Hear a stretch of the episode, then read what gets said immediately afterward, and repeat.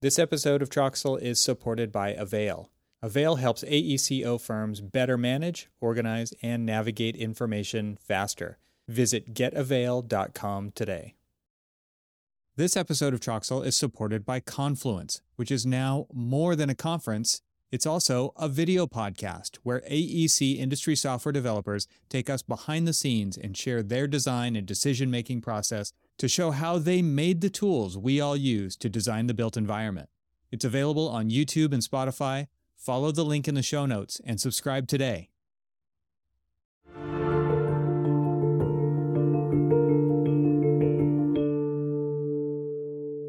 Welcome to the Troxel Podcast. This is Evan Troxel. Just a quick reminder up front here to sign up for my AEC Tech email newsletter at trxl.co. The latest issue has articles about a new podcast that I'm working on called Confluence that you might be interested in, the Rhino version 8 beta release, and ChatGPT's new image generator that's coming soon to compete with the likes of Midjourney. Again, click the link in the show notes or head over to trxl.co and click on one of the subscribe buttons.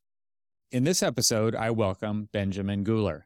Ben is a partner and the CTO at Evolve Lab. Coming from an architectural background, Ben serves as a liaison between the AECO industry and the computer science world and works on app design, computational design, generative processes, process management, and standardization, both in their product offerings for the AEC industry and for the clients they work with directly as consultants.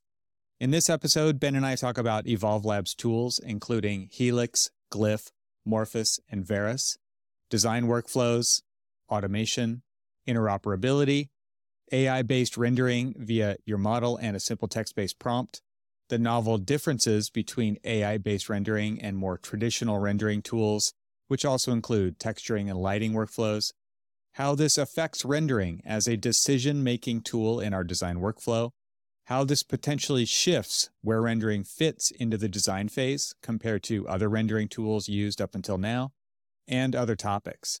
A side note here Veras comes up pretty often in my Troxel AEC Tech newsletter, which I talked about a minute ago, because it seems like it gets updated every couple of weeks. So even what we talked about in this episode might already be outdated or built upon and enhanced. So, again, sign up by visiting trxl.co or click the link in the show notes.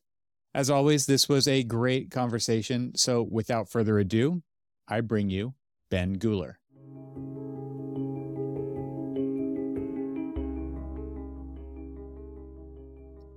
Ben, welcome to the podcast. Great to have you. Thank you. It's good to be here. Thanks for the invite and uh, it's awesome to be here with you. You're the second Evolve Labber on the podcast. Bill Allen was on the show before and uh, caught up with you guys a little bit at the AIA conference in San Francisco. And I was like, we have to make this happen because uh, there's so many things going on. I, I keep seeing Evolve Lab. You guys keep releasing tools that look super useful, um, but also just intriguing. I think you know you're you're taking the AI rendering thing head on, and we'll get to that in the conversation. Before we get there, uh, I would love to just hear the story about how you got involved at Evolve Lab and like what's that been like for you over the past few years? Because you were a recently made partner there and so uh, you've really settled in obviously. So give us this kind of the the story a little bit of a backstory on how that all happened. Sure yeah thank you. Uh, so basically i started my career path in architecture so went to uic for that and i've always kind of gravitated towards the technical side.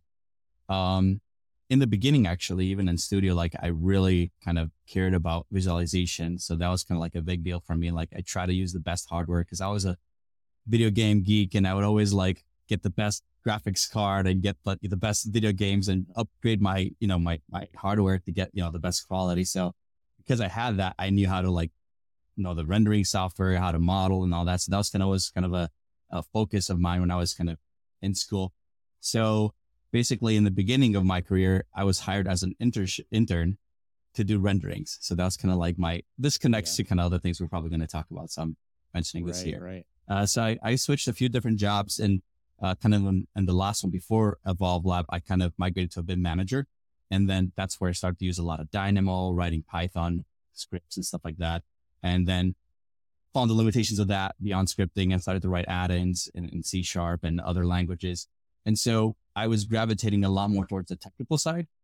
And I was kind of doing that during like nights and weekends. And then I was kind of given like a day a week to do that, which is like always looking forward to that. Like, okay, I get, it's Friday. I get to do some coding today, actually part of my job. So it was really great. Um, and so like, I really wanted to do that kind of full time. And I, um, I've known about Evolve Labs throughout the years, and I've even seen like mm-hmm. posts and other people that have gone there. Like, oh, I'm not worthy. I can't join this firm yet because like I don't know C sharp yet or something like that. So o- over over time, once I got my skills as I thought uh, to a level of competence, uh, I, am like, okay, a job posting is there. I'm just gonna apply for it and see what happens. And so I had a few different calls and joined Evolve Lab, and you know I don't regret it ever since. So that's kind of the beginnings that's of cool. it. Yeah how many Bill Allen uh, AU courses did you or workshops did you go to? Uh, because I think that's that's like where a lot of people got introduced to Bill and his amazing classes or panel discussions or roundtables that he would host at AU. Always super highly rated. Uh, did did you attend those as well? So I actually didn't go to AU much, but I watched the recordings. okay. Yeah. So the yeah the first time I went to AU, you were there in solidarity. Yeah, exactly. Yeah. so like the first time, uh, like I, I, watched the videos, like Bill Allen, I knew about him, watched a bunch of his videos, and yeah. they were pretty good back then. Like posting like on YouTube, even now we still post pretty regularly. So I knew that from that, like free tutorial, like oh, I'm learning that. I want to know how to do that, or like Revit categories or something that, you know, mm. all sorts of like tricks that were kind of uh, there. Uh, and then I think my first AU was like in 2019, and then you know I got to go and like, oh, this is great. This is awesome that's cool. Yeah, fun. I mean, Bill's just a great character yeah. in the AEC technology yeah. sphere, and I mean, obviously, he's really approachable, super, just a, an amazing guy, yeah. and so I I can see why you wanted to work there yeah. too. I mean, beyond technology, right? I mean, it's like a, it's just there's good culture, there's a great culture, yeah, for sure. Exactly. So okay, so take us through kind of I, the elephant in the room is Veras, right? Veras is the the the thing, and you guys have been releasing other tools as yeah. well. And I I mean, there's we can definitely get into that stuff as well, but AI based kind of image generation based on your model in various tools, right? Not just Revit, uh, but right. also Rhino and SketchUp. And so like like okay, before we get into like your how how I mean, I, I hope we can talk about how Veras actually works, but, but you, like, where'd this idea come from? How did you guys start to approach this idea? How, before you even got to a, an actual product that, that got released? Yeah. So the way we really started was, um, and I, I, might go through some of the products just for reference, but like, for example, course, yeah. we've had Helix, which is on interoperability, uh, Glyph, which is auto documentation, and uh, we just recently released publicly Morphius. Uh, and this is kind of actually the way we're planning to release them, but then kind of Veras came in between before uh, uh, Morphius. But the idea is that we're looking at the industry. Uh, so we're, we come from the industry, right? We're AEC and we've practiced in it and have done, you know, grassroots. We've done the job basically. And so what, whenever there's anything emerging technology, we take that and try to make that accessible to like, you know, if I had that when I was a designer, great if I had a tool for that. So like, for example, this latest one, which is Morphius, takes in kind of what, um, Revit GD does, which is, you know, um, um, uh, generative design, basically, and generative design algorithms. Uh, and we've just built our own and packaged it in a very simplistic way, an accessible way that has a, a, a, a easier way to access to the UI for end users. You don't have to know Dynamo. You don't have to, you know, connect things. You can still get all your design options, things like that. And so with Veras, you know, as we're kind of always, uh, it stays kind of pretty true to the Evolve Lab DNA. Where like we just take kind of emerging technologies and we play with them a little bit, see if there's anything there. What can we do with them? And th- and so with with Veras, it kind of started with like what's out there, and we saw kind of the rise of Midjourney, and like that was really like in 2022 last year, and beginning of it was like kind of taking over all social media. Like almost every other post totally. you see was like that. I'm like, okay, there's something there. So we started playing with that. Like, okay, this is pretty cool actually. And it wasn't that good actually back then either. It was just kind of like, it looked like a Photoshop. And so, you know, as, um, DALL-E 2 and other, uh, uh, tools came out, even the open source ones and other, other open source kind of models, we start to play with those libraries and those technologies. And we saw, okay, these are very flattened technologies in terms of like they, impact the whole world. Like it, it you know, it's for every industry. It's like a jewelry design or any, any industry that exists basically are going to be affected by this thing. So like us being in this space and, you know, making applications for the AEC, how could we, let's just, we want to stay afloat and make sure, not, not just afloat, but ahead actually, and start to play with this technology, see, see how it could impact our current products. And then if there's a proof of concept or something that we're, we don't have a product for, for example. And so that's kind of how it started, where we're just kind of looking, we actually first looked at some kind of like Morphius integration and we're looking at other integrations for our current applications for, you know, machine learning models. And so in that effort, we kind of like, well, we could actually use this for just rendering and myself actually, actually ha- having that background in rendering and playing with it a lot and, and testing the different libraries. I'm like, this is pretty cool. Like I could see myself just if we package this in a way that's very easy to access and, and have end users, uh, you know, play with it and see any value in it. Like let's just go for it. So then we kind of spent a few months just putting together like, okay, let's see what this looks like. And then this pipeline that we built infrastructure that could, you know, because everything is uh, cloud based, it's uh, cloud computing. Uh, how could, how, how do you kind of create all that infrastructure as we can use it for other machine learning models, like large language mm-hmm. models, mm-hmm. uh, mm-hmm. besides, you know, uh, diffusion, in, diffusion based models. So mm-hmm. uh, it was almost kind of serving to upgrade our tech stack basically. And then there was also a product at the end here because of all the other ideas that we had. That's kind of how it it started. And then we obviously we're keeping up with all like new releases and things that are coming out. We're integrating into our application and uh, iterating on top of that and adding uh, new ideas on top of it. So it seems like I keep seeing things coming out of school where people say, I just went to X and Y's jury for their final presentations. All the students are using Midjourney. All the students are using AI rendering.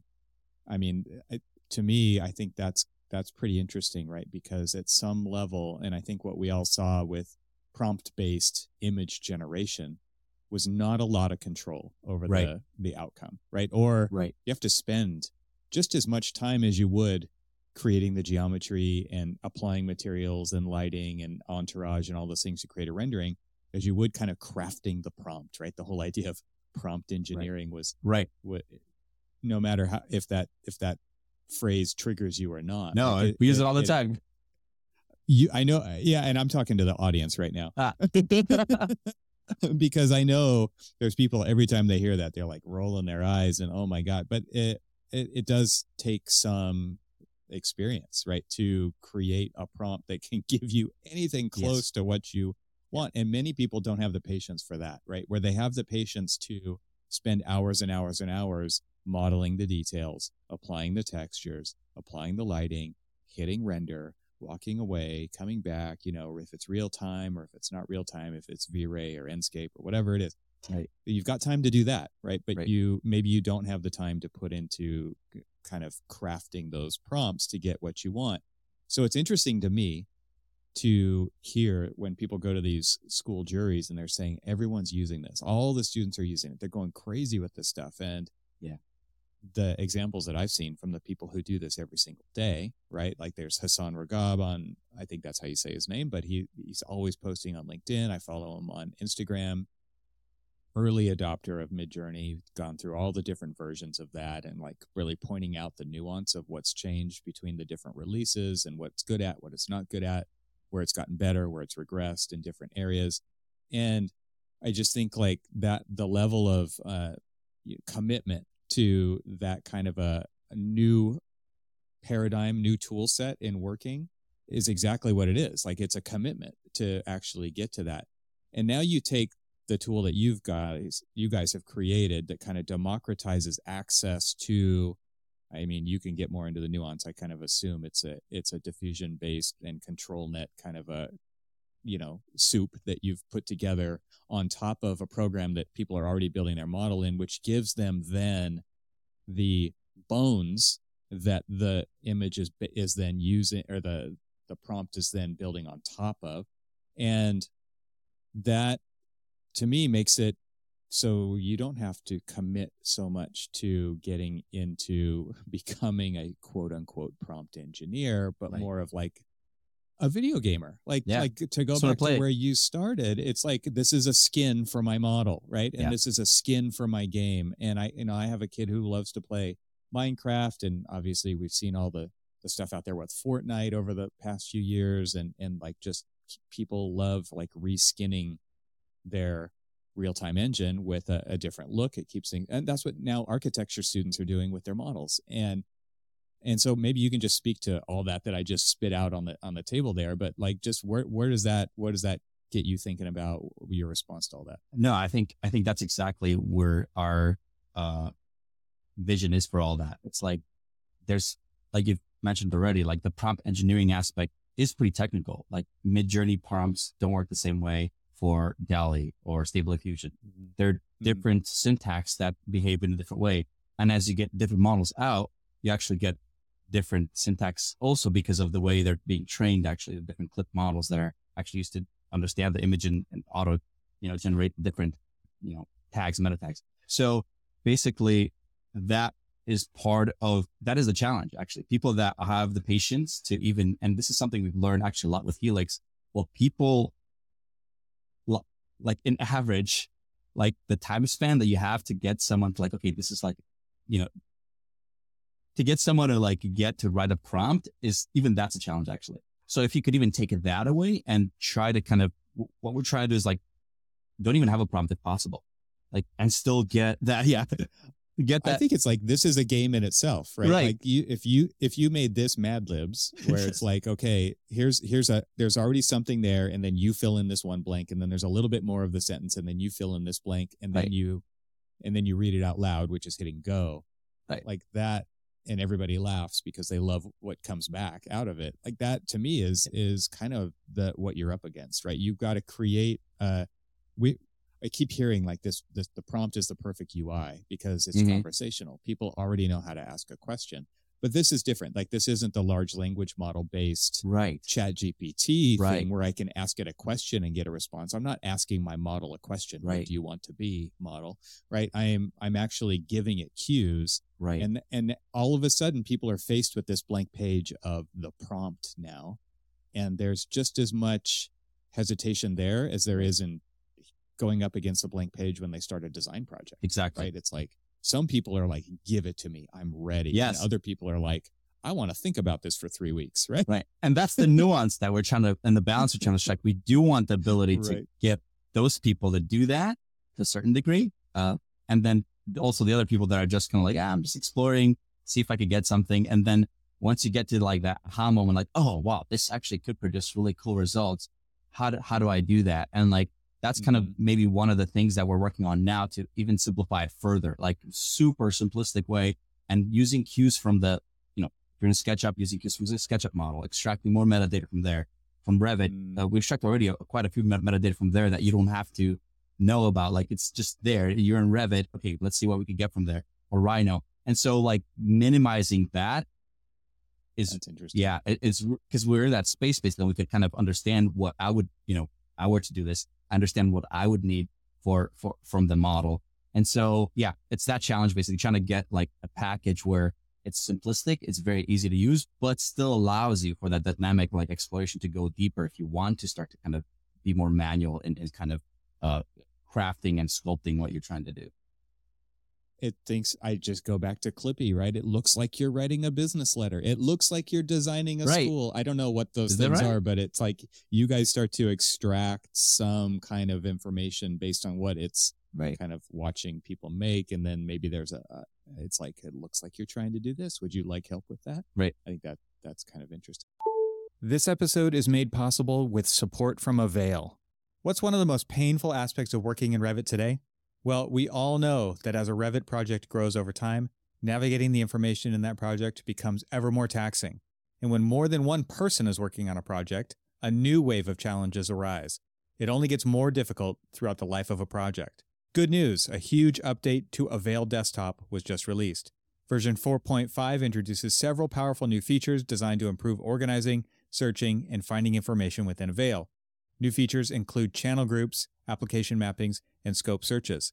But that's not all. Let's talk about the all new Project Navigator, a powerful new feature in Avail for Revit 5.1 that extends Revit's native project browser to help navigate the dense information you're forced to endure as your projects grow. For the first time, Avail will connect your active project to your standard library with one unified search box. With Project Navigator, you can easily switch between active projects, see recently viewed Revit elements, search across all Revit project elements, yes, all of them, conveniently search Avail with one click, filter by all the different element types, navigate to sheets and views, legends and schedules, view individual elements contained on sheets and navigate to them, view family types, and more importantly, actually drag and drop them right into your project, view instances of each family type currently being used in the model, and more. To read all about the new features and see a video of them in action, visit getavail.com. There you'll find a features pull down menu and you can look at all of the different features, including the new Project Navigator. Once again, that's getavail.com and look in the bar across the top for that features pull down menu. Thank you to Avail for supporting this episode of Troxel. So, okay, before we, we continue down kind of the technical implementation, let, let, let's take a step back. Yeah. Obviously, you're making a product, and but that's not the answer to this question. The answer, to the selling product. Uh, I think the the answer to this question, I hope, is is going to be more interesting than that. Why why are you interested in this problem and this solution? Why are you trying to get people to use AI to render 3D models in the architecture space? What's what's the benefit? What's the value in that? What are you what are you guys seeing there? Yeah, there's a few different ones. It could be okay. So right now we have a if you look at the visualization space, and this is kind of the way I see it is is almost kind of the tip of the iceberg. Like that's just visualization. And what we're trying to do with, or what everyone's trying to do with visualization up, up until now and, and from now forward is you're trying to simulate reality, like physics. You know, mm-hmm. like there's unbiased methods where, or path tracing that, you know, we're trying to simulate what's there in a physics based way. So then requires, you know, materiality, things like that. And with machine learning, it's such a kind of reverse that. Like, no, I, I don't start from there where I'm kind of building the molecules and then you kind of render the molecules, if you will, uh, as an analogy. Mm-hmm. You're actually just looking at what do you usually see as a photograph. And based on that, I could simulate it from a different endpoint. I could actually simulate reality for you. I just need to know like where are your walls or your things. So it could be that like hyper realism, uh, and, and I totally am biased, obviously, but I believe in that it, it, that is the future Like machine learning models. In fact, there's a lot of R and D and a lot of investment in creating like real time solutions for that too, and videos, as you've probably already seen already. Mm-hmm. So it could become much more like if you could think about it, you could just have it. And then the challenge now is like, well, in our current, you know, kind of uh, layer of all the technology that exists, what do we have to do? Well, we have to build CDs from that. Okay, how do you, how do you get it from that just vision in your mind? And again, some of the tools that we have kind of already are pieces of the puzzle that will allow us to do that. But essentially, it's kind of a, a grander vision where you could envision it, you could see that thing, and you could the pipeline to get that into a way where it's like, okay, I can actually build this. Like I can actually get yeah. documents that that uh, you know. So it's visualization is just like it's like a portion portion of it, and we kind of are building a product for that that also sponsors the grander vision to like, okay, how can we go further than that? How do we go to geometry creation? How do we go to, uh, and again, we kind of have pieces of the puzzles siloed out a little bit, kind of they're not interconnected now, but that's kind of a path that we're looking at that this could lead to. Yeah. It's interesting to think about it kind of identifying the endpoint.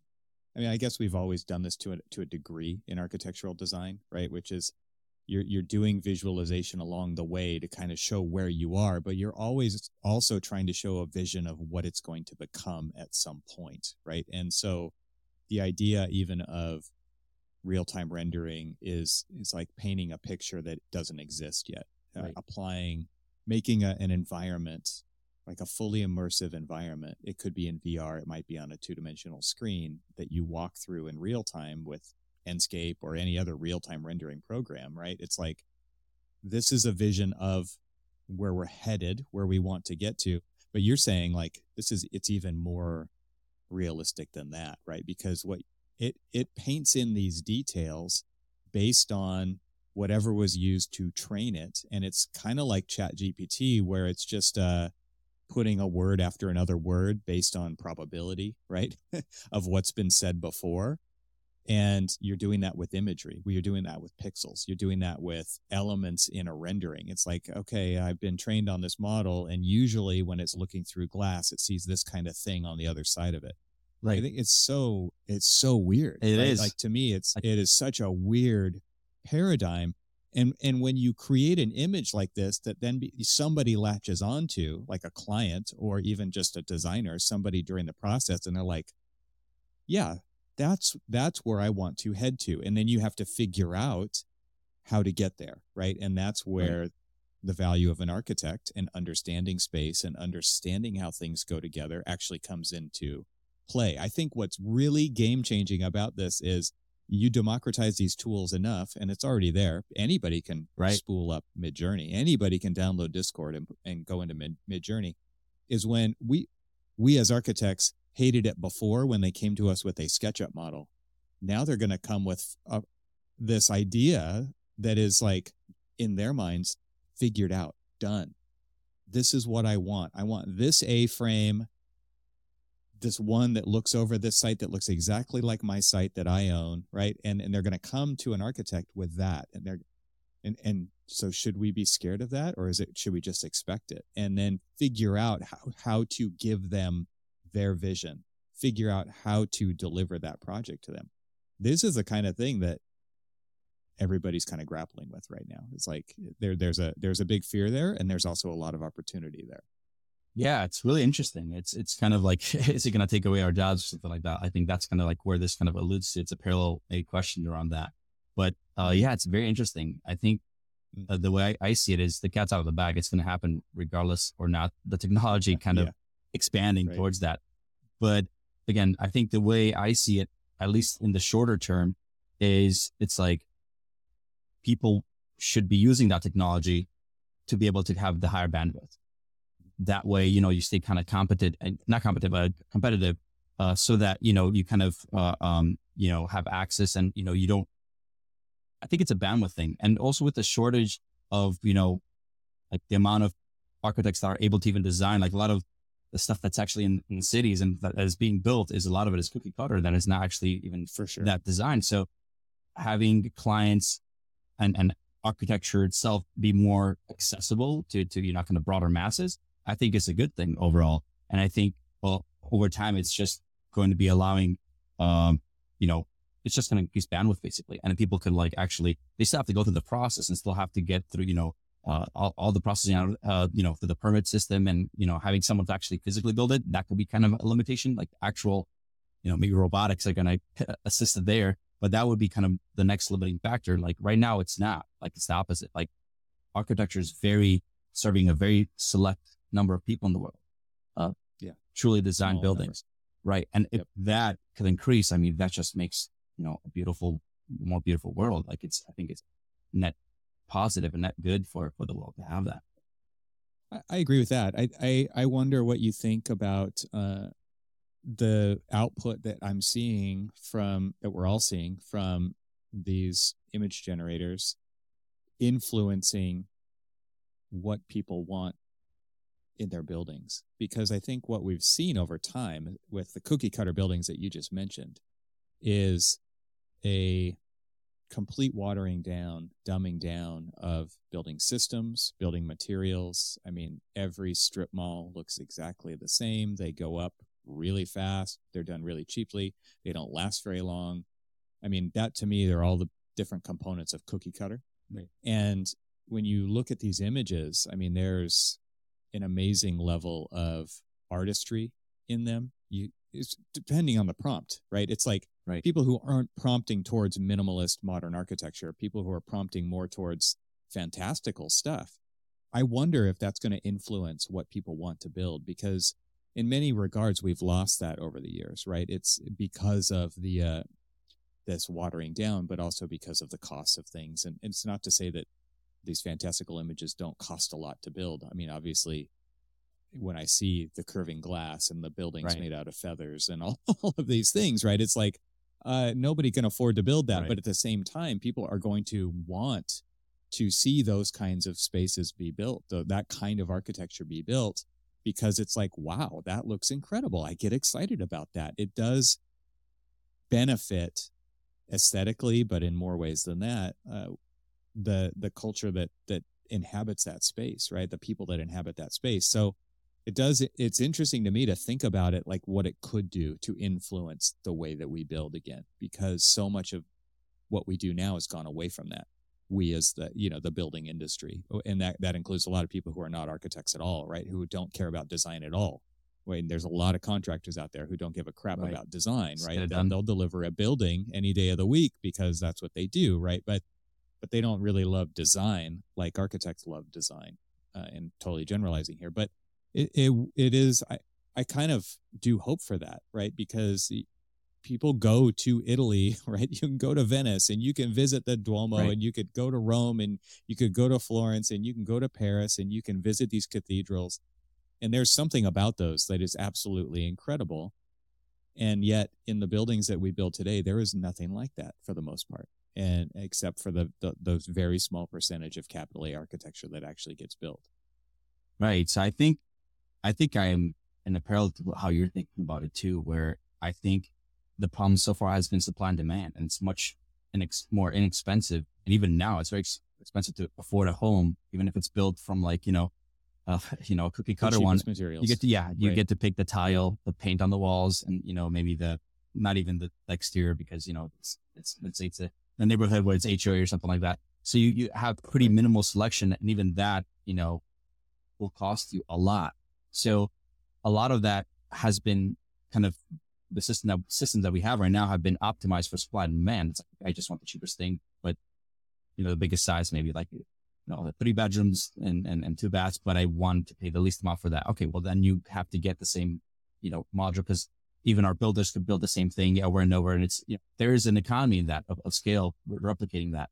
Uh, but it could come up with like, if there's a consensus and there's a, enough, I think, momentum of people wanting more, you know, aesthetically pleasing things and are more in tune with that because they have this technology more accessible. It could be that other products or other tools could come about that makes it accessible. Like, okay, well, no one is asking for those kind of details. And we've even lost the art of even knowing how to make those to a certain degree, uh, to that same level. I mean, it was possible before, but it's just we, we haven't done it. So, uh, that could be productized to a certain degree. I mean, there's a lot of manufacturing in the building industry that have, you know, have automated and made things so much simpler because of, you know, what we've prioritized and what the demand was for. And it's a lot faster to build things. But, um, yeah, there's not really that need from the customer, at least expressed with the current value that it's being offered. Like, oh yeah, that will cost twice. Yeah. Oh yeah, no, that twice as much. No, No, obviously I don't Forget care it. about. Yeah, I- that's not Right. for. I'm not. I don't fit in that category of, of people could could afford something like that. But if that becomes more affordable, it could be something that that uh you know just society demands. Yeah, and I think it has something to do with just the overall. I, I hate to say marketing, right? But Mm. it, kind of what it is. It's just like what is in people's mindset. Like, what are they seeing? What are they? What what is coming back at their senses? Is it is it images like this, or is it the images that most architects already produce? Which is like because of that supply and demand, architects start to go down those they, they kind of set their boundaries that they go Yeah. down and they're going to be like well you know they're making decisions on their client's behalf to say okay well i, I kind of don't think that they're going to go for that so i'm going to dumb my idea down to this right Mm. or i think i don't think they can afford this so i'm not even going Right. to ask them that question i'm going to design it like this and and now to me like they're because it doesn't cost anything really to produce these images it's like okay you can throw out these these ideas and get a reaction Right. you can also inspire somebody to get get those those i don't know just to me it it it is kind of this interesting chicken and egg and like we've we've produced this end goal. Now how do we build something to that? How do we how do we build the technology? How do we build the products? How do we build the the construction details? How do we build the implementation of all these things to actually make those things happen? It is a really interesting kind of like are- are we are we pushing forward or are we pulling from the future right? Uh, pulling everybody forward into that. It's a it's a very interesting paradigm shift that we're seeing happen Yeah, I I would not underestimate. Yeah, I would not underestimate like the someone's like aha moment or when they get inspired, like a client. I mean, we, I mean, architecture firms do that all the time in competitions. Like you go, you shoot for the moon. Right. Like that's the Right. you're trying to get an emotional response and a connection. Like it's almost illogical. Like I really love that. I can't even use words how to describe why, but I really love that idea or that, that concept and, and how that's put together. So kind of instilling that, I think it's, it's a human thing, I think, where it's like you kind of almost kind of, it's so, you get so attractive, like illogically to, to certain ideas like that. And if you could actually generate some of those ideas to see if you could, maybe that person doesn't respond that way to those certain things. So that, or, or, you know, you could kind of, it doesn't cost you as much as it did before to even explore something like that, that could get a bit more extravagant. Uh, and so like as a designer, that I think that's becomes very valuable because then you could just kind of like, okay, I do have certain things about program. This building is the right size. The massing is right. The site, you know, works with the site based on the orientation and all that. So all that knowledge is instilled there. But then, you know, you could play with kind of, you know, details at what level of detail you want. Do you want it just micro details or do you want it all the way to like almost change the massing type of details subtly? So I think, I think that's a really interesting point about like just making that ability more accessible and, uh, you know, kind of having that discourse with the client to be able to just make quicker decisions and allow, you know, at least the vision. Cause until you see it, even us, I know we're like, I mean, my, my background's in architecture and we visualize buildings, you know, we could look at a flow plan and you can understand the flow plan. Clients don't do that. I mean, we had time to, you know, flex that muscle to learn that. Like an image does so much more than, than anything that could be like a 2D drawing that we could produce otherwise. Yeah. Super visual audience listening to this podcast, super visual profession. And so to your point, I, I agree with that. It's like that is the the sustenance that so many of us feed on. And so to be able to this is a playground. Yeah. I mean, it is a tool, it is a playground, and it is it's something that you could lose hours and hours and hours to. But is it really losing it if you're doing that exploration? If you're stretching those muscles uh, I, I don't think it is. I mean, to me, this is like the best kind of playground there is because it's all about the creative process. And you don't need to show everything that comes back Right. to you in that in that process. And it is kind of your job to then curate the ones that you do want to use and to move forward with, just like any other design process. Like this is actually a pretty incredible tool. I'm I'm I'm curious about the kind of the implementation. So I've seen some videos. Definitely can't assume that everybody has seen the stuff that you guys have posted on your website and on LinkedIn, but can you kind of just spell out what it's like to use the product for people? I mean, just I've seen stuff from a very rudimentary SketchUp model, right? Just boxes stacked on top of each other and giving some pretty cool output to stuff that's a lot more detailed. So maybe just talk through what it's actually like to use a product, how it works, why how somebody would go about using it. Yeah, sure. So, um, let's say you're, uh, in Revit, let's say, and you're just having kind of like you model some five walls and, uh, you know, it's very massing stage. In the massing stage, uh, we have kind of one slider for like geometry override. So if you max that slider all the way up, it tries to, you know, it will do more aggressive and more progressive kind of things to that, that base mass. So add windows or it would add a lot of detail that doesn't exist there based on what you've written in your prompt, basically. And, um, so yeah, so that's kind of like the earliest on where you just kind of have blocks like boxes. Uh, and then, you know, it'll And give an idea of like what a what a prompt you would write into there. What what would that be like? Sure, like uh like a modern mil- uh minimal building um with curtain glass wall or something like that. Just you want to kind of spell out some of the materiality that is in there uh and maybe some color palette like, you know, with, you know, green or orange or aluminum ACM panels or something. Kind of specify that Mhm. and you kind of separate them in there. And then you'd render that and the way it works is, you know, every time you render, uh, it uses a new seed. So then you could render that same prop like 10 times and you might get like Get five good ones and five. Yeah, exactly. Every time. Um, you could lock the seed too, but I'm getting into details now. So if you wanted to keep that and just want to, let's say you like an aesthetic and you just want to push pull or move around, change your mask, but you like that aesthetic. What does it look like if I change my geometry? You could keep that aesthetic and you're just playing with the mask itself, the geometry, not the aesthetic. Um, I think it's really important that you actually said that because I think a lot of people wonder if I find if I find a, a look I like, I don't want to lose that. Right. Right. Like that. I, a lot of people don't even know what's possible here. So it's, I think it's important that you brought that, that up. Yeah. Yeah. You want to save that look and then, or actually working on a, a whole system that lets you kind of bring in a bunch of other ones and automatically like, uh, set the UI from like other renders that you've done in the past. It's really cool. Okay, Um, cool. But that's kind of like that, that that's kind of like the main slider really. It's top one at the very top. And then if you lower that, the more you lower it, the more of the uh, models being retained basically. So if you go all the way to the max, it's like, you know, you'll get all the, even the line details. So if you have like a certain you'll mullions like designed a certain way, uh, that will come through. And all, all that it would do is the, it will just kind of, uh, you can think about like a, like a, like a sketch. It just fills in the colors that, colors it in for you basically and colors within the lines because you, you've constrained it to that level of degree. And then basically that's where it start, it's starting to be used more as a render engine. It's like, I'm just rendering Okay. I want my geometry. I've already modeled. I spent time to model my door to look that way, but I don't have a good wood texture that also has a good reflectance with this other material by it. And I, or I have the time to spend to do that because I want to change it to metal next. So I want to try metal and wood right away and they have different like, you know, levels of reflectance or something like that. So that kind of gradient lets you kind of, depending on what stage you are or when you're trying to create a rendering, lets you kind of, uh, uh, do that basically, depending on how much detail you want to preserve from the model.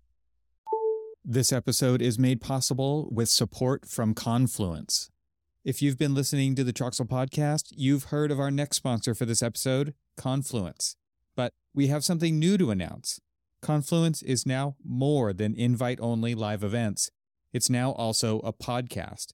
And it's very cool, if I do say so myself, because it's a joint collaboration between me here at Troxel and Randall Stevens of Avail, who is the creator of Confluence, as well as having been on this podcast a couple of times talking about the AEC tech industry that we all love. So, who's the show for? Well, have you ever written software? Or wondered why the software you use works the way it does? Or want to find out how the people who make the software in our industry do their work? Then this is the show for you. I like to describe the Confluence podcast as the director's commentary track for AEC industry software because in each episode, we go behind the scenes of AEC software development and talk directly with the developer to dissect a feature and their workflows and get an inside view of how and why they made the decisions they did while creating the software you use. Randall describes it as the AEC industry software version of the How I Built This podcast, which we are both huge fans of. Confluence is a visual show in which our guests show their work. We think you're really going to like it, and we already have a few episodes out for you to watch. You can find it on YouTube and Spotify right now. Just search for Confluence Podcast on those platforms or click the direct links I've put in the show notes for this episode. Go check it out and please subscribe. No, really, just just go check it out and subscribe right now. This episode will still be here when you get back. My thanks to Confluence for supporting this episode of the Troxel Podcast. So this is all kind of coming from a global perspective, which is like do, do, no matter where you are in the design process, you could be really early on, super basic massing, or you could be a lot further along, maybe DD level. You've got your curtain wall panels defined, you've got your overhangs, you've got thicknesses kind of correct, and you could kind of adjust that slider down as you move along, right? The more and more decisions you make Right. in the modeling process, you want to retain those decisions and just have it become more of a pure rendering engine the further you move along. And yet, at the same time, like you don't have control over this wall is wood, right? Or this roof is white. You don't have that kind of a level of specificity when you're when you're prompting it, right? So you still get a lot of variation Right. showing up in the results that are coming back to you throughout that process. So I, and I think what's interesting about this is kind of just kind of setting the the expectation in people's minds about what this tool is good for Right. instead of expecting it to work like another tool used in the past because it doesn't. Right. And this is a new kind of tool in the toolbox of a designer. And I think that's that's interesting, right? Because this shifts the way we approach design and decision making as we move forward, depending on even who's driving that process. I mean, you like I said earlier, you could have a client coming to you with images that they've used to make decisions about what they want to do as a, even a starting point, right? I think it's it's kind of fascinating to think about how this shifts our approach in the design process based on these tools that have come along. Yeah, that's really interesting. I think that's definitely. I mean, it reminds me of uh, I was working at one of the first architectural firms that I worked at. We still kind of did that, but in a manual way. You had like a magazines and like, okay, our clients like these five ones, and we make like a Yep, design completely. booklet, and, and like, okay, okay, these are the great, great images, and then you know we'd walk through. Do you like this one? Do you not like this one? And then per that, we would kind of come up with the design together. And so Right. uh, it's kind of similar to that, but way more automated. Uh, Yeah. and Yeah. The technology is, uh, you know, really updating really rapidly. So, uh, like things that you've mentioned, like that would be a possibility in the future. Like, let's say if you do want this wall to be, okay, this wall is going to be wood, but then I don't know which kind of wood I want. Like, okay, I want like right. oak or, uh, you know, white oak or red oak, or, you know, you could actually just have that granularity. Like, I don't I know the category, but I don't know the specific one or the sheen or the paint on the walls. Like, you could just have that kind of micro uh, uh, ability to, to to finesse those things. So yeah, like you said, I think it's kind of like uh, already getting really close to like it, spreading that entire gamut of like you know early SD through like DD. Like I want to Mhm. just try something new in this little space. I think it's super, super interesting. And I do think we are just scratching the surface. Like you, you've said it several different ways. The cat's out of the bag, the tip of the iceberg. We're scratching the surface. The toothpaste is out of the tube, but we're not going back to the, you can't get the toothpaste back in the tube. We can't hit undo on this. It's already here. Yeah. And it is going to be interesting to see how the development moves forward to have the designer's wisdom specify certain elements look a certain way in this process. I do, that's all going to come, right? Yeah. But for now, where we are, I think what's super interesting about this is, is how it's changing the way in which we can produce imagery and design and inspiration along the way. It's, it's pretty crazy to think about. And I think one of the things that really blows me away about the image generating through through this rendering process and where I actually can influence what the outcome is going to look like based on geometry that I build as a as a designer versus even some of the other stuff that we've seen where it's like Midjourney Right. designed this building and now people are looking for ways to reverse engineer that back into a 3D model like we've seen Kaedim and, and different tools like that come out over the past couple of years right where where it's like go full on to the end and then reverse engineer that back versus us kind of helping that process move forward. We're making our informed decisions on form and space and adjacency, and then we're we're using Veras to visualize that. I think what's super interesting to me though is just how realistic it looks, right? Yeah. I've always been blown away and and and what's crazy about that because I also have a visualization background like you, I was always really into rendering and modeling Yeah. and materiality and lighting and translucence and transparency and reflection and specularity and bump maps and normal maps and displacement maps and like okay like i i get it like i learned how to be an expert in all that stuff right and because these models were trained on photorealistic imagery and photography of real world applica- you know real world outcomes or Right. outputs real world being kind of a, a loaded term there right because it could just be a rendering right Sure, like Sure. Exactly. but it's like through through visualization over the decades right it's been train was used to train these models so what does glass look like in front of metal panel what does glass look like with lights behind it on or off? What does it look like at this time of day? Like i never ever expected that to be the way that this would turn because i've always controlled that. I've always had to become a computer scientist basically to understand how materials work and look at materials in a day-to-day basis. Like i'm looking at my wall right here and i'm looking Yeah. at the texture on the wall and i'm thinking how would i reproduce that in 3d Yeah. I never once thought it would be like oh well you just train the computer to do that based on all the other images in the world that have ever existed and now it can just do that that's crazy to me Yeah. absolutely Yeah, i me wonder too. how you guys think about all that No, I, th- I think there's. I remember. Uh, so back in uh, uh, university, uh, I remember when I was learning like uh, uh, Maxwell Render, which is like an unbiased rendering engine, and I was. It's still. I, I loved maxwell render yeah, it's really good. Even now, it's it's one of the best. I mean, they claim it's the best, most physically accurate. And I remember I would start when I was learning that and like, because you could layer some, you could make some very complex materials. Like the material editor is Right. do so many things. Like we are saying, displacement maps and anisotropy or whatever. Like you wanted all those different things, specular maps. Uh, and I would look at materials like, how would I, like, look, I would, I would, how would I How would classify I this thing? Yeah. that? Like I know this Yeah, is yeah. actually reflected because white is reflected, actually reflects white, the color white. And you learn about materiality, the physics of materiality and all that science. And then like you, like I would look, oh, this, this table here has like a, very gentle sheet with a high roughness or so, roughness or something like that. So like I would like, oh, and now what would I would do with the texture layer? Oh, I would put that, that would be like a, I have to make sure it's seamless and all that. And like, so I, I, I remember when I was learning that I would look around a lot and like start to kind of like, oh, what's extra shell color? How would I, eh, you know, I would think about that, but that takes like, that's resources and that's like dedication to learn all of It those is. things Yep. and uh, architects like you have to learn that and code and like there's so much to learn and even more to learn as like you know you know codes grow and and civilization grows and and things more things are invented new types of buildings exist and things like that new new new functionalities exist in the civilization so it's just an ever growing thing like this is like the shortcut to that like well what if you don't have to learn how to do all that stuff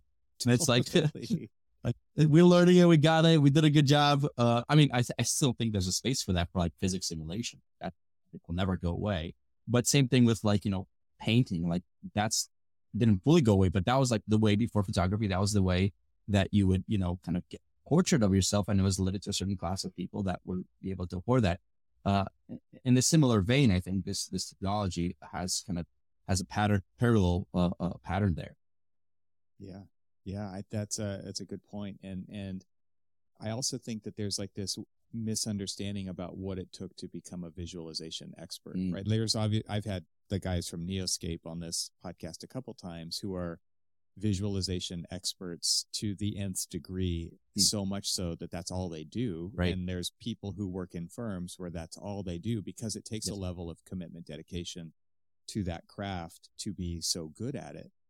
And it's interesting to me that I, I kind of assume the people who are making the decrees who are kind of freaking out about this, uh, it, or may, maybe they're not paying attention to it enough now that I say that out loud, but it's just like they don't fully understand what it takes Mm. to produce images. And there's always been this battle in architecture between visualization people and, and designers or project team people, right? Which is the design's always changing. We're always modifying geometry up to the last minute. And the, and the renderings are due right now as well, right? And so why aren't the renderings done? Yeah. Because there is no easy button there, right? There, Yeah. there just isn't. If you really, and, and tools have come along to make that easier, right? Enscape, Right. a live link between a model and a, and a good enough rendering in real time Right. is absolutely incredible. And that is also kind of skewed perception of, of real, what it takes realistically to produce a great image. And it has democratized images basically to the point where they're free, right? All I have to do is Yeah. spin the model around, change the time of day. Maybe I mess with the clouds and boom, I got a new image and it's incredible. It's, it's fantastic. Yeah. And now we're taking that even farther. And I wonder like what this does to our process. How do we need to be adjusting our process to take advantage of this rather than be scared of it, right? Rather than this is another tool in the toolbox and thinking about how we adjust our workflows. How are people thinking about that enough? What do you think? I mean, you guys make a tool that makes this easy for people, that Yeah. democratizes access to it in a tool they already know how to use because they're already building their model. They're building it in SketchUp or Rhino or Revit. And now Veras comes in and says, like, we can, what does this look like in the snow? What does this look like on the beach? What does this look like? You, you have a lot more sky's the limit kind of possibility when it comes to rendering now uh, in a moment, right? I can say, what does this look like in the snow? And what does this look like in the summer? And I can do that at the, with a, the shift in the prompt. How do you think that the, you've said it before, maybe the answer is, you know, just, just thinking about the, uh, what was the word that you used? You, you, you talked about kind of the, the essence of it boiling down to us being able to, uh, you know, use our time more wisely. Right. I, I, you, you said something to that, to that. It's like, but, but how do people actually need to be thinking about this and how it shifts how they approach, uh, visualization as a piece of the puzzle when it comes to delivering a project? Yeah, so I'll I'll say this because it's uh, when I was a BIM manager, this you know was happening in the previous firm that I was work, working at. When Enscape came out, like that was a game changer for us. Like before Enscape, we always went to 3ds Max and we brought in the Revit model and we did all the textures. We textured everything, and obviously you could do a lot more in 3ds Max. We, sometimes if we had the budget, add animations, add VR walkthroughs so people could walk in there and like animate things. But mm-hmm. that was like a one week lead time sometimes yes. or yes. three three day lead time where it's like okay well you have to finish your thing and then in three days is a deadline and you have to tell the designer to stop not like no, yes. you really have to stop you, yeah, you can't give me an updated model anymore right because right. pencils down now we get to work exactly right? and and if you change the design we have to redo work and and that has shrunk down to like nothing now exactly exactly so like with like when back then when Enscape came about like what was an interesting uh, discovery is like, oh, well, with Enscape, we're okay with not having that highest quality. It's yeah. good enough because I'm yes. staying in the same environment and I can move this door five feet over and it's, I could see it. It's, it's, it's fine. And that was kind of like more of a tool for the designer even. So that like all our designers are like now, not their render, they could render stuff. Like we could, you could just render it. We don't have to wait on that person that's full time doing just right. that. And that person might have other jobs like queued up, like I'm doing renderings for this client, this one, and then you have to get yours done basically. No, no, everyone has access to this tool that, you know, could use as a design tool even.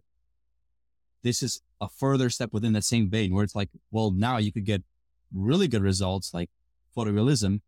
And not only that, but you could explore as you're designing and moving elements around, you could get inspiration. It's like your digital Pinterest superimposed onto your like 3D model. So fully it's, integrated. Right, exactly. And it's it's and so you could do you could do all those different that required way more skills for different specialists to do within, you know, you could just continue designing and you could visualize it for yourself and for, you know, uh, uh for, for others that you want to show it to clients, things like that. So it's kind of within that paradigm where it's like, like it's the same thing, but in a different way you put it. It's like, it's really compressing that, that allows like one architect to do a lot more basically without learning this whole spectrum of tools and, and, and techniques uh, on their tool belt because they have already so many things that they have to learn.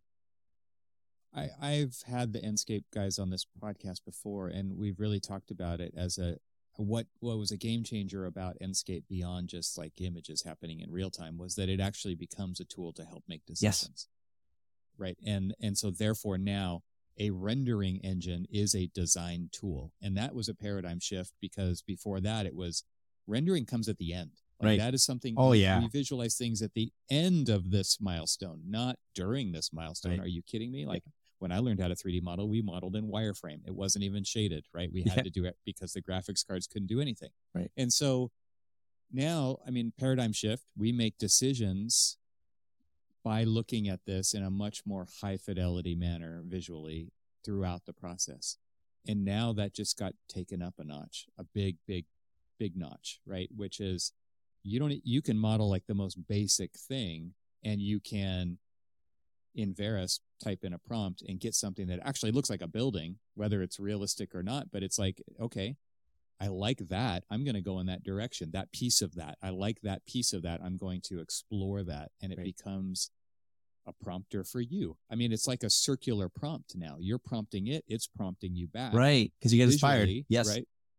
It, and I think that is an incredible paradigm shift once again that we're kind of dealing with and figuring out. And so when it comes to like this, how do we change our workflow? How do we address these technology changes as we evolve together, technology and architecture? Maybe that's it. Like we're prompting it and it's prompting us back. And I think that's what's kind of exciting about about this. If we think about it like that, all of a sudden it becomes a tool that I can understand how to use it because we have talked about the lack of control that you have in this situation. You guys have a slider, right? Right. Geometry retention. Are we going to keep the, how much of my model do I want you to respect versus not? And and by just playing with that slider it's we're kind of telling it how much to prompt us back how how right. much have we decided that we want to keep how right. much have we decided that no i'm open i'm i'm i'm open to seeing what you come up with here based on everything you've ever seen, everything you've ever been trained on. I think it's it's super interesting paradigm shift. Yeah, and going on right now. I'll mention one quick thing. We're about to release uh, uh, another feature coming soon, where if you wanted to have variable, like okay, this is set, but this is that set, like have variable amount of like respect this a lot, but this not. Like I'm playing here, but you could maybe play a little bit here. So like we're we're constantly like you know like improving things and, and trying to add uh, uh, different features that kind of complete that story of synergy where you're prompting back and forward at the level of levels of degree and where in your design have you not made those decisions so that you could continue that dialogue. Mm, it's interesting.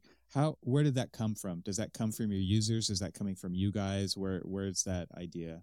Yeah, so uh, we have our forums. So a lot of people have said like, I wish I had like the whole geometry override was uh, multiple times people said like, well, can I just actually have this? I don't want to just kind of explore things because then it's just a toy where I'm just getting a lot of ideas, but I'm not that at that stage of the, the progress. So that was uh, a very you know concerted effort to like, okay, try to really okay, how do we own that in? Try to get best settings and the best kind of setup so that we could deliver that, um, you know, in Rhino, Revit, and SketchUp.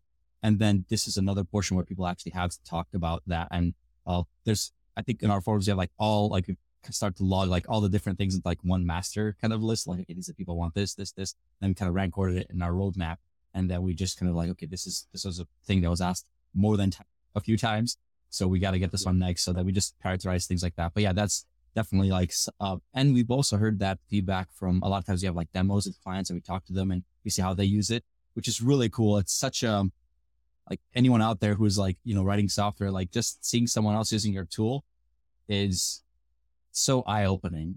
Oh, like we, um, Bill had a call the other day with someone who like wasn't getting the right results and uh, the app was like, oh, this is just crap. Like, when are you guys going to make the good version where it's like going to give you the, you know, the good results? So from that, within 10 minutes, got to like, oh, wow, you guys are like killing it. Like, what's going on here? Like, why didn't I know? this is a great tool. So like, just kind of seeing how, how your end users are, are, are, are, you know, using the software is such an eye opener because you could kind of, you know, configure and sculpt your UI such that, you know, it allows people to get that journey. But yeah, a, a lot of these, most of these features are kind of like things that people have, have brought up either on calls, demos, or our forum. Right. I, I want to give you a chance to talk about some of these other things a little bit, at least to tease them out there. Um, but before we do that, I just have one more question about the Veras and the AI rendering. Is where where do you actually see this going in the next year? I mean, to give people an idea of with your very, you know, boots on the ground, you're really grounded in in the the research side of this and what's actually you're obviously producing a product that is taking people on this journey. What do you see coming that you could maybe tell people about?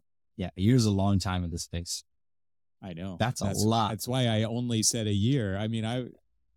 Yeah, no, I, I, I'm pretty confident that, uh, again, Midjourney is kind of the lead, uh, leader in ability of quality, like text to image, just amount of quality. It, it's almost indistinguishable from, from photographs. Uh, even, you know, very beautiful outputs. Uh, I think, uh, we will be there within a year for like, you know, your model and you can get those kind of, that kind of quality from your, just whatever you have in your model to the degree that you've modeled it. Uh, I, am pretty confident that we will be there. Uh, all the things that are being developed are being developed such that are, uh, they're smaller footprints so that we can actually lower even the amount of like VRAM and, and hardware that it takes. So even faster, I think. So speed, we're going to see that and, and high resolutions they're being trained in high resolutions and high resolutions. So all, all those things are, are, I think, are going to be coming. I think that's a given uh, within a year. Uh, we're also looking at uh, kind of bridging some of our tools that start to kind of, and this will be the beginning of how do we kind of start to, and we've already seen this in the industry a, a bit from other people that are exploring, exploring with this, but uh, how do you get some of those ideas that are being uh, rendered back to your model as metadata? Like, let's say if I'm just rendering uh, this and I'm, I'm high, you know, do not overrun my geometry, high, high geometry retention. Well, you know, like I want to keep those materials. I really like those materials. How do you generate those? That's pretty trivial to do. So I think we'll see more tools where it, it starts to bleed beyond just rendering. It's trying to like, okay, decisions were made. Like, I don't want to manually it goes back to like the computa- computational yeah, yeah designer. Yeah. It's like, okay, this, this is just science. You just take this input and connect to this input in general, things like that. So we'll see kind of a bleed. Those are all really practical. Those yeah. are super practical things, right? It's like you get an image and it's like, okay, yeah, I, I am going to go with that at least for now. And I, I'm going to say, yep, take that wood. That's glass. That's this color of metal, whatever. And, and actually just get that back into my model without me having to do the manual labor to catch it back up to that point. I think that totally makes sense. Yeah. Like that. All right. Well, let's talk about some of your other stuff. Let's talk about uh, Glyph, and you you mentioned uh, Morphius and Helix. Just give people an idea of like the suite of what Evolve is is offering here, as far as your your kind of latest products that are coming out. I you are always interested in saving people time. Yeah. And that to me is is the big deal. Like that, if you could put it all under one banner, that to me is what it's about. Which I think really speaks back to your BIM manager heritage and your your visualization heritage, which is like you see how much you come from practice. You understand the labor involved to get to these points. So maybe let's just put it all into that bucket so people get it. But now you can break it down into the individual components. Uh, let's start with Helix. Sure. And I'll add one other thing to what you said is because we're from the industry and, and, uh, uh, it, like you said, we're, we're from, we're trying to just automate things. Uh, it's also that like we're, um, how do I put this? So basically, like a lot of times, like because we're grassroots, we've had uh uh uh you know have had to do these things manually. Uh, with the tools that we've done is um, I guess I recently listened to your Speckle podcast and they handle operability, and which is a good segue to Helix. But basically, uh, we didn't build a tool that does everything for everyone. We're we're seeing like we're cherry we're asymmetric is what I'm trying to say. Where uh, we're going where the people are. So like if people are on Revit a lot, we're, a lot of our stack is developed out of that because that's where the people are. If people are in SketchUp, we, that's why we married those two things because there wasn't a solution for that. So, uh, a lot of it, other times our approach is a bit asymmetrical because of we come from the industry and because we're trying to kind of address the consensus of people, how they kind of graduate towards different tools. So again, that could have been more succinct, but, uh, Uh, anyways, so no, yeah, totally Helix. makes sense because I've I've wondered myself, like, why did you guys develop Helix? Right. To bridge the gap between SketchUp and Revit, and you're basically answering that question. You're saying right. that's where the people are. This is the thing that people keep asking for. Yeah, yeah. So yeah, let's start with Helix. So Helix actually started, uh, I think, uh, in 2016, uh, way before I joined. Actually, I joined in 2019, and so that was like the version one of Helix, and that was really kind of stemming for a lot of. Uh, so Bill was a uh, working with um, you know, as a BIM manager in the past and had to have done that problem. And he tried to get people like, just don't use SketchUp, like go to this other thing. And he failed that battle. So like that was kind of, it stemmed yeah. from that. Like I we really, I wish I had this and as an end user and let's just see if we can do something about it. That's when that was the nascency of, of that tool where, uh, it got started. Uh, we actually put a, we took it off the market for a while. We had some issues with it and then, uh, we kind of paused development on it. We didn't have like resources to invest in that tool for, for a little bit. And then um, later, after I joined, I think within a few months, we kind of revamped that and we started developing us. That's when we released the version two of Helix, uh, which kind of took away the file format. Uh, we used to have a Helix format that you kind of use, go back and forth.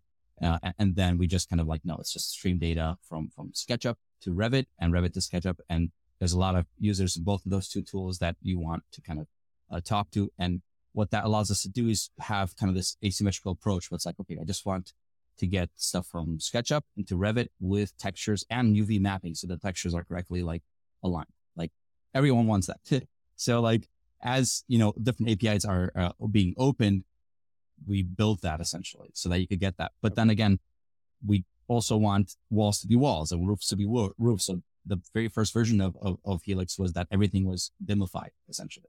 Like everything in, in SketchUp that is a wall, uh, wall or a roof or things like that actually came in as a native roof element, a native wall with the slope and everything, so that it, it's as if you modeled it in Revit. That was always kind of the substrate where we wanted to really make sure that that's the foundation. We started there basically. And so the challenge we've had with that is like, how do you get people to map those things? So we started to automate some of those things and trying to like, okay, let's expand and, and allow some, you know, let's say you have a mannequin that you have for your store. You don't want to have to have to have that parametrically. But if we were to bring it in as a blob of, you know, a mesh blob, how could we do it such that the best way the most BIM way and not polluting your model and slowing down and adding size. So we've, you know, given the best practices of how we could bring certain content into Revit and then we also could bring Revit content back into SketchUp, but that's that leg is not as well developed since there was a lot of, a lot of tools out there that already does that, and it's not such a hard challenge to do. Actually, the biggest challenge was getting unstructured data from SketchUp into structured BIM data into Revit, and I think we have a pretty good solution for that. Nice.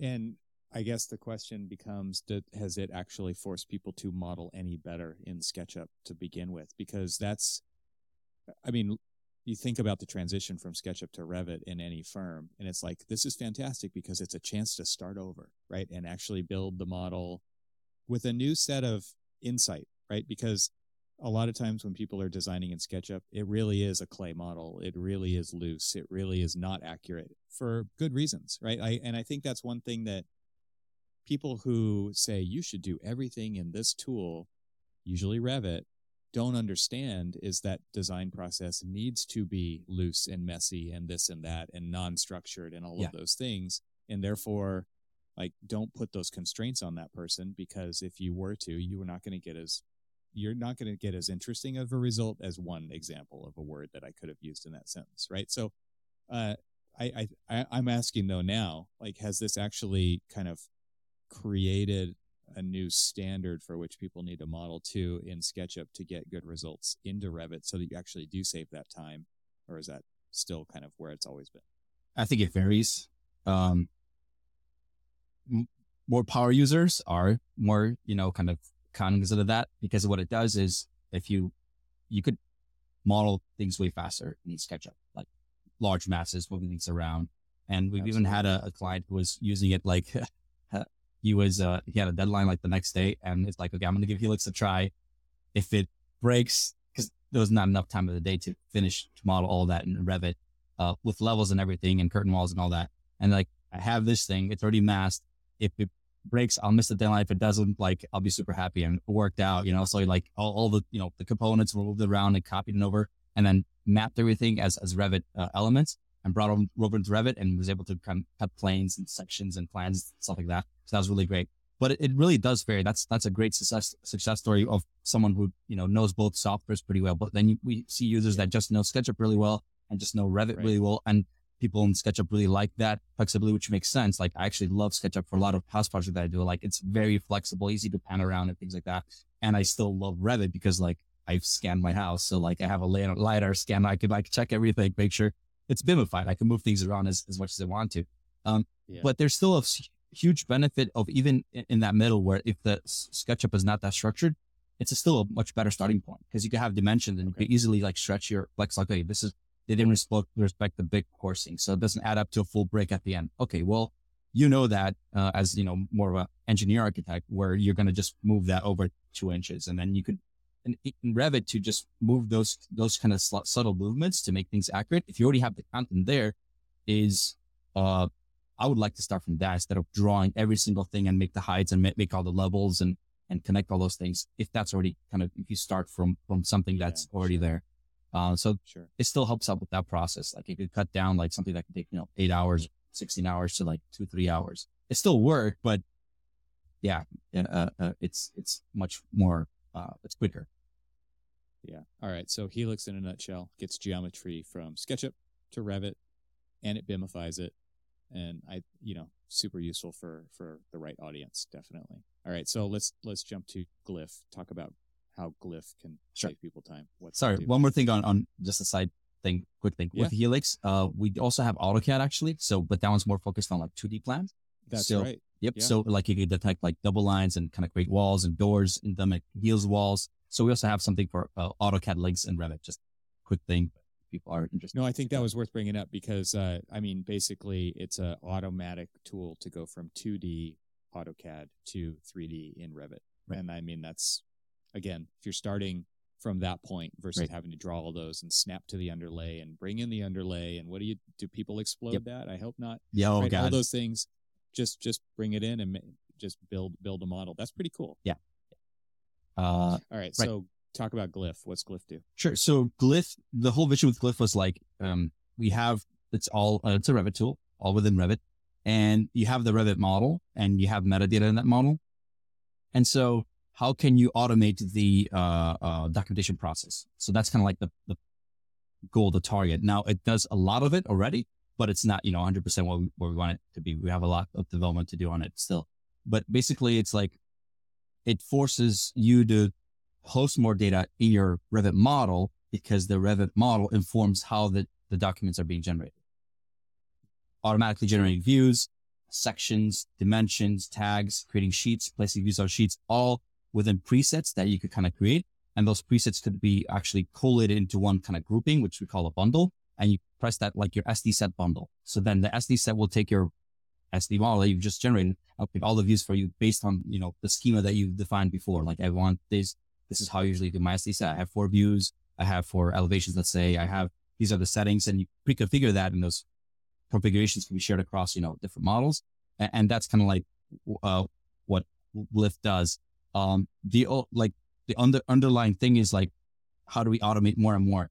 Uh, so when I was a BIM manager, a lot of the times the the uh, templates were like subtractive. So a lot of people kind of have that. So this is how kind of Glyph augments this this piece of the kind of Revit models. You would just delete uh, views, or you kind of have like ten stories, and you delete seven of them because you only have a three story building. So the the whole idea with Glyph is that it's an additive approach. So you can have a very thin Revit template, and then because of the additive approach, you just add on, you know, create views for you. Don't subtract them as you know APIs were more exposed and it allows us to do a lot of that more automatically. So that's kind of uh yeah maybe the long way to put it.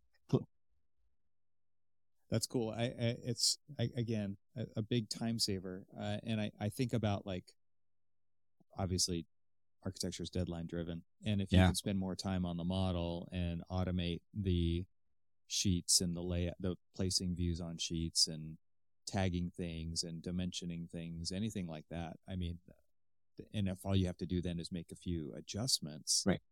You can spend more time doing the thing you're really good at. You're not even good at, valuable at, yeah. which is the architecture, right. not the drafting. I think like the the what I'm so interested in these tools is around that kind of idea, which is stop, you know, trying to compete with other firms on how good of a drafter you are. That's not what we should be doing. Right. We should be spending our time on the architecture side, right? And so that I mean, this is a tool that I can, I think definitely helps in that regard. Anything else about Glyph that you want to throw in there? A uh, cool thing that we've done uh, a few months ago is collision detection for annotations and dimensions. So that's pretty cool. Actually, we're pretty proud of that one. So basically, like if, if you have overlapping like tags, they wouldn't you wouldn't have them overlapping because they actually detects where's the white space available. That was something that we spent some significant resources to figure out. So, uh, nice people should check it so out. So even less adjusting stuff yeah. after the fact, because yeah, I mean, you can't have a drawing with overlapping tags; they have to be readable. Yeah, that's so. kind of some of the feedback we got too, where it's like, well, yes, this automates that, like you know, the tag all in Revit, but that's more work that I have to delete. It's more work than actually just put, putting the right ones. So, in the effort to kind of automate it and accurately, you don't want to create more work for yourself because that's kind of the nuance. You want to actually be what you would want to place as a designer. So, um, yeah, Fantastic. All right.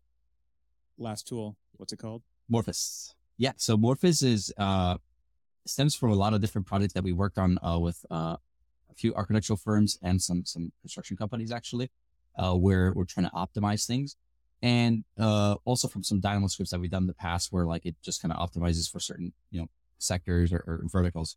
And so what it, what it is, is it's actually a pretty flat tool, but it uses, uh, uh generative design algorithms to handle things like adjacencies. So it has these things called modules and paths. And basically the way you, you draw uh, your design together, uh, it tries to respect those rules, those constraints. So if you have competing constraints, uh, like a multi-domain, you know, uh, optimization solver, it tries to kind of keep, you know, those adjacencies correct. Or if you want to have like a point of interest and you want to put, you know, those on your site, it tries to move and, and uh, uh, adjust the, the design based on that. But you control the, um, control kind of the footprint. So you could say, okay, I want the footprint to be, I want this to be my area of play, which could be like a field region or a room or an area. And then within that, you could subdivide it into more rooms, uh, or, you know, other objects. So what it does is it has these different modules that you could bake into native, uh, uh, Revit elements. So once you, uh, say you have your, uh, design set up, let's say it's an office, right? Each module could represent maybe a, a room or an area.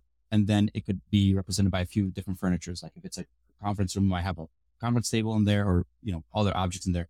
So if you group that into a Revit group, then you could map that, you know, low res block in, into uh, that module. And then as you kind of map those things, you can make a design very rapidly and then click bake and then you get your actual content.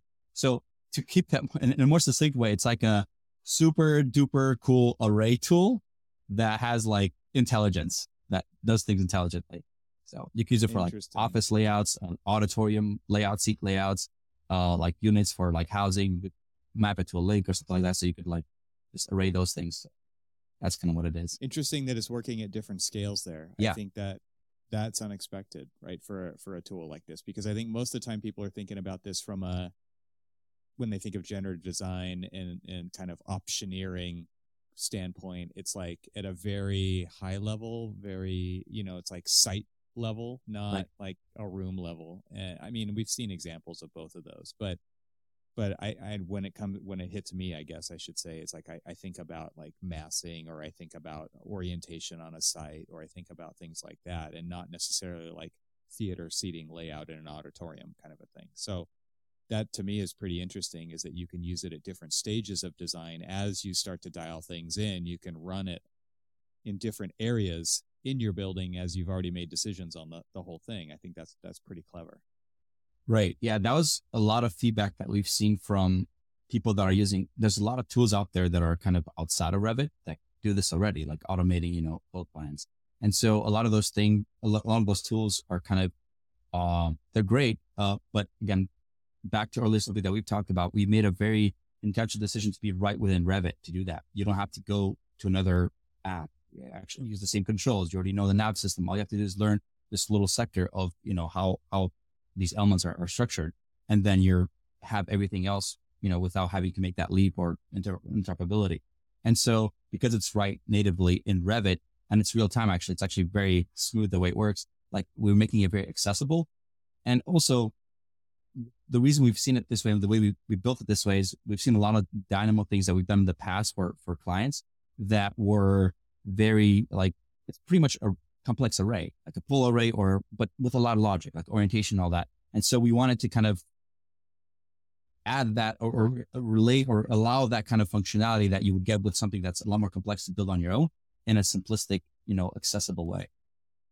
Fantastic. I mean, that's like quite a suite of of tools, and I it's fun watching these releases come out. It's fun watching the little teaser videos that you guys are putting on LinkedIn to kind of show people what's possible.